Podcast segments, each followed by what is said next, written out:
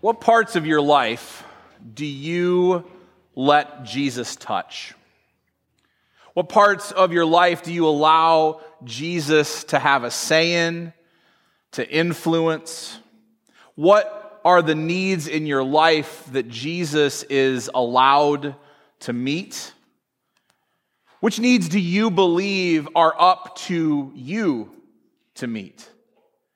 What needs are you willing to ask Jesus' help for? And what needs are the ones that you believe are yours to hold on to? Believing or wanting to believe that you have the capacity to see those needs met. So, we're continuing our Provoke Life campaign looking at the vision that Jesus casts for the community that has become the church. We understand that vision to be the Beatitudes. And so let's read our Beatitude for uh, this month together Matthew 5 5. Blessed are the meek, for they will inherit the earth. And the promise of this blessing is that when you find yourself humbled, it sets you free to lead with your need. Now, when Jesus said, inherit the earth, I wonder what those that he was speaking to thought about that. Uh, the people that he was speaking to were impoverished, they were oppressed, they likely had not received much, if any, inheritance from their parents. They would not have probably had anything to pass on to their kids when they would, would pass away. The economic situation of Jesus' day was rigidly stratified, meaning that if you were poor, you came from a long line of people who were impoverished, and likely it would be poverty that you would pass on. Likewise, if you were wealthy, it was because your parents came from a long line of wealthy people, and you would then have wealth to pass on. The, the upward mobility that is available to and experienced by some, not, not all, but some in our day, that wasn't really an option in Jesus' day for anybody. Now, inheriting the whole earth, that's a lot, right? Like, the earth's big, that's a lot to inherit. And it seems out of reach even for us, even more out of reach for those marginalized, oppressed, impoverished. But even if it were possible to inherit the earth in our mind, the humility, the meekness that Jesus references and we've been talking about over the last few weeks, it would be unfathomable for that humility to lead to an inheritance that Jesus describes. It just doesn't make any sense for humility to lead to an inheritance of the whole world. To, to inherit means to receive as one's possession. To, to inherit the earth would have meant to possess the earth.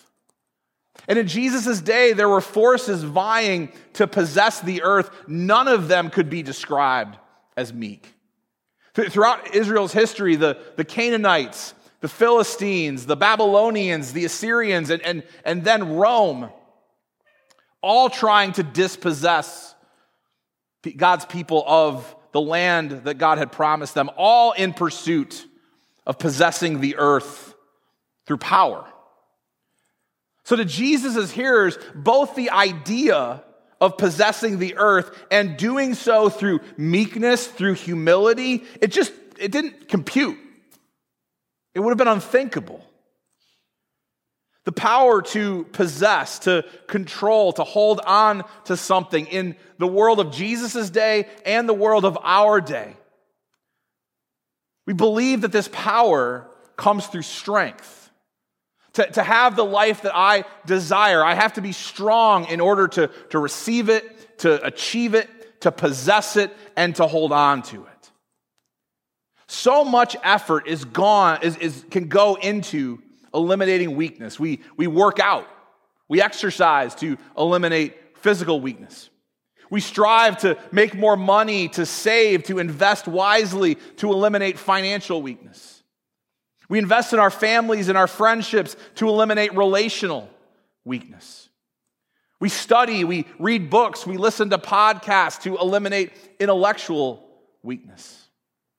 E- even in the church, we use the language of, of strength and, and of power. We, we talk about having a strong faith, or, or worship was powerful that morning.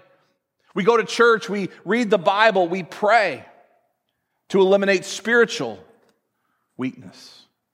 And, and, there's nothing inherently wrong with those pursuits. They can be viewed as stewarding what God has given, but eventually, we all come to a point where what we can steward is no longer within our control. The weakness that we experience is no longer within our power, within our strength to eliminate. We hit a point where we cannot eliminate weakness entirely.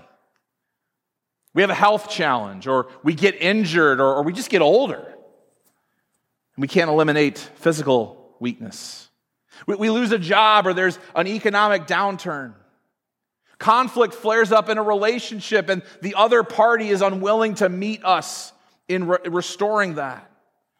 We're confronted with a question or a problem that we lack the knowledge and creativity to solve.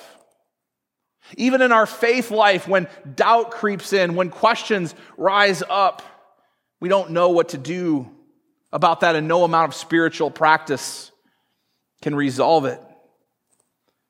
So, what do we do when that happens? Where do we go?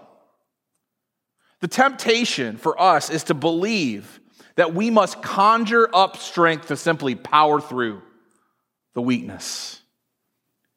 But because Jesus has freed us to lead with our need, that means that the real power is in meeting weakness with meekness.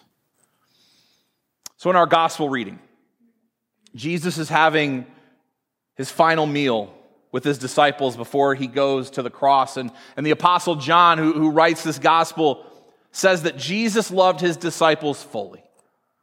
All the way to the end, he loved them and he wished to serve them. He wanted them to know that everything that he was about to do, going to the cross and dying, was about meeting their needs and the needs of the world.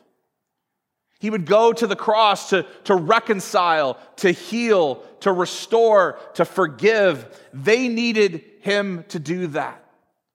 The world needed him to do that. We needed him to do that.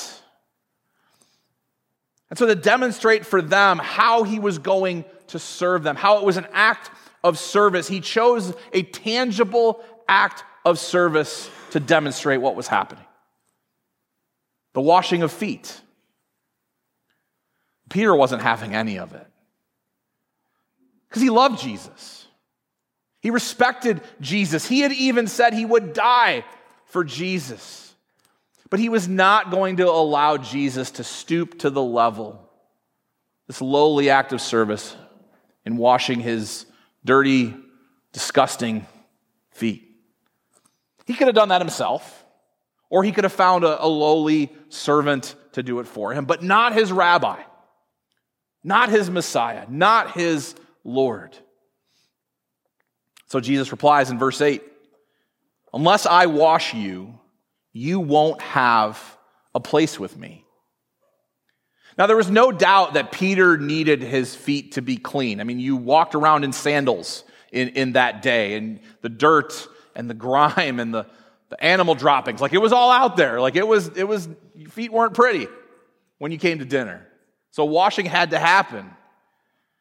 But Jesus knew that if Peter would not allow him to serve in this manner. Peter, Peter was not going to allow Jesus to serve him in what would come next. Peter had to learn the value of meekness, of humility, both in the example that Jesus set in washing Peter's feet, but also the experience of allowing someone to serve Peter in this way. That it was okay to be served. That it was okay to lead with need. That it was okay to allow someone else to meet those needs.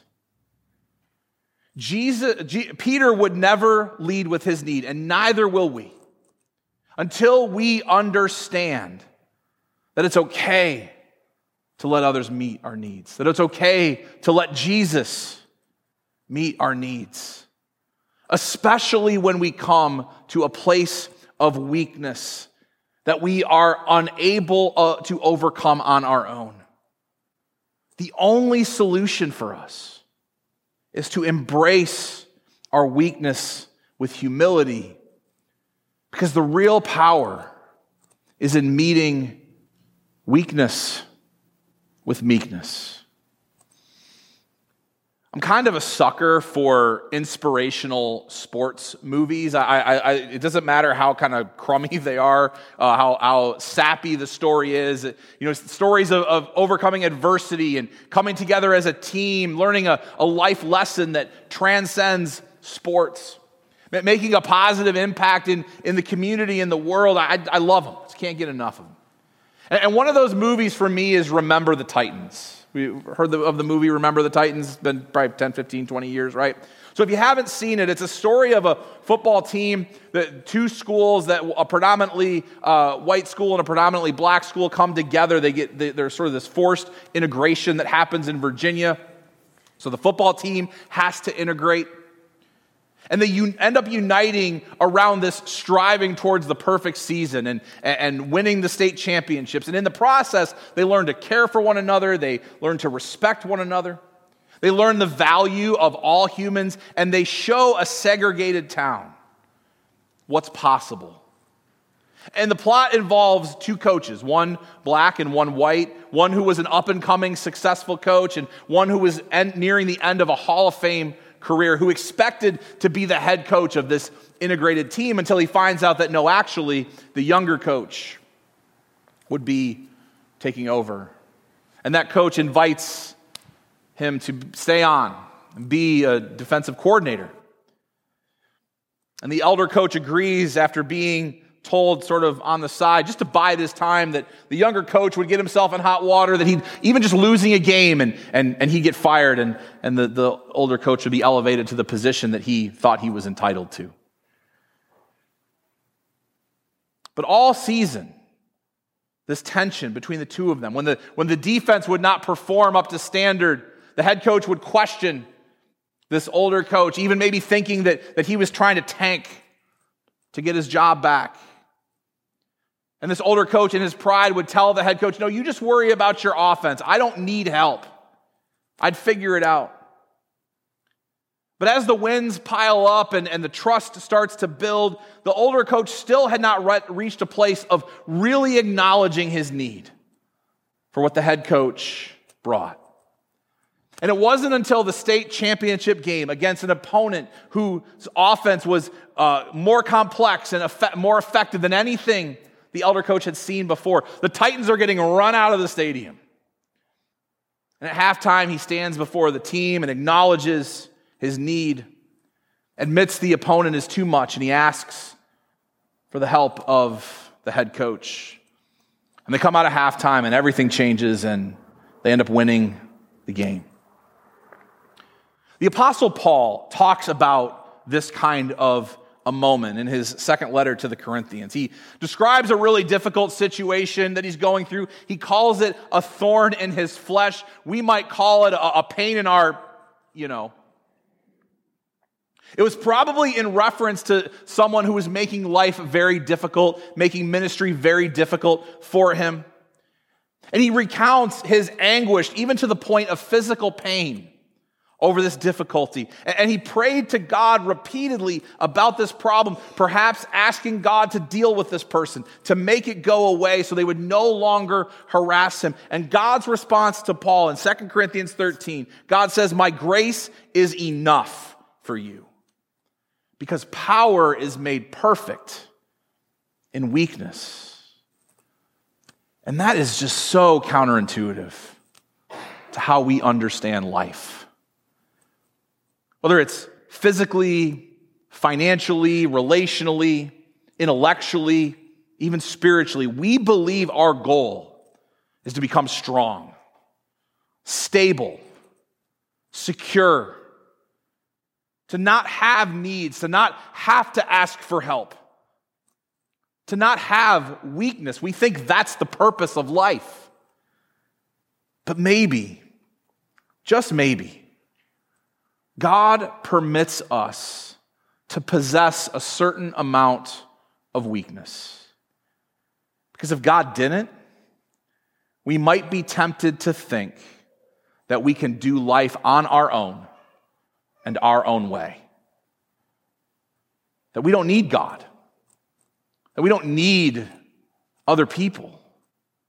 Maybe God allows weakness, allows thorns to exist in our flesh, pains in our backsides. Not that God puts them there, human brokenness puts them there. But rather than God just plucking them out of our lives, plucking them out of our situations, maybe God permits them to exist as a reminder of his, that His grace is sufficient. The real power is meeting weakness with meekness. Letting the grace of Jesus be sufficient means asking for help allowing yourself to be served by God, served by others, to not think you're a burden, to not in your own pride turn inward and try to be self sufficient because you're not.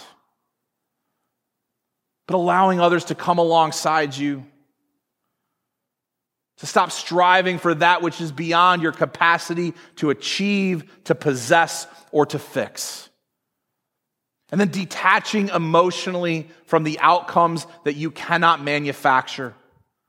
Trusting that no matter what happens, you will be okay. Because God is with you in that. That's the promise of Advent, that Jesus comes into the world to be with us in our struggles, in our challenges, in our difficulties. And because Jesus is with you in the struggle, you can be open, honest, transparent with God, with yourself, with others about whatever that weakness is that you cannot eliminate on your own. Whatever need you have that you've been keeping to yourself, holding on to instead of sharing with Jesus or others. You don't need to pretend that you are strong. Jesus said that unless you allow Him to wash that, to heal that, to touch that, to restore that, you can't have a place with Him. Your pride, your confidence, your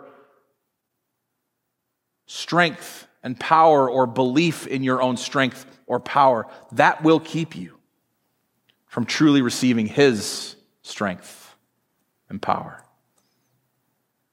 But if in humility, you and I come to the end of ourselves, come to the end of our rope, and recognize our need for Jesus' grace, which is enough, which is sufficient. His power will be made perfect in your weakness and in mine. And you and I will inherit that which Jesus intends for us to possess. Would you rise? There's a couple of questions that I'd like you to consider. We'll take about 30 seconds to do that, and then I'll close this in prayer.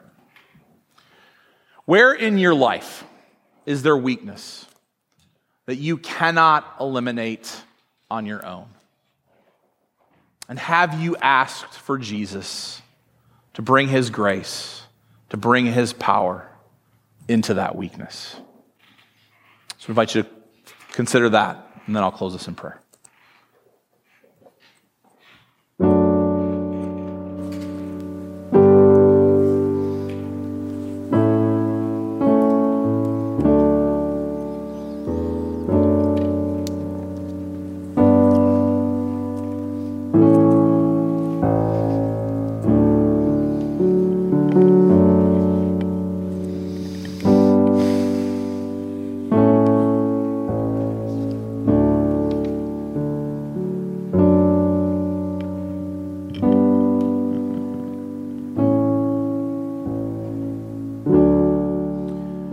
Lord, we come to you as a people who hold so strongly onto our own sense of strength and power and control.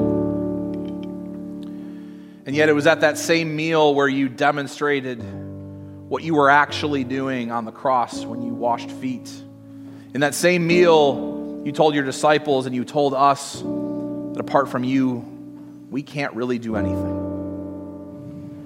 And so, Lord, we ask that you would reveal to us those strongholds in our lives, those things we hold on to that we do not allow you to touch, to heal, to clean, to restore. Lord, that we would simply have the trust to let go, to turn those over to you, to in humility embrace our weakness so that we might receive your power. And that through through our lives that your power would bring you glory. Lord, that would proclaim the promises that you have given to us, to the whole world, that they might know that you meet them in their weakness as well, to give them strength. We ask this in the name of Jesus.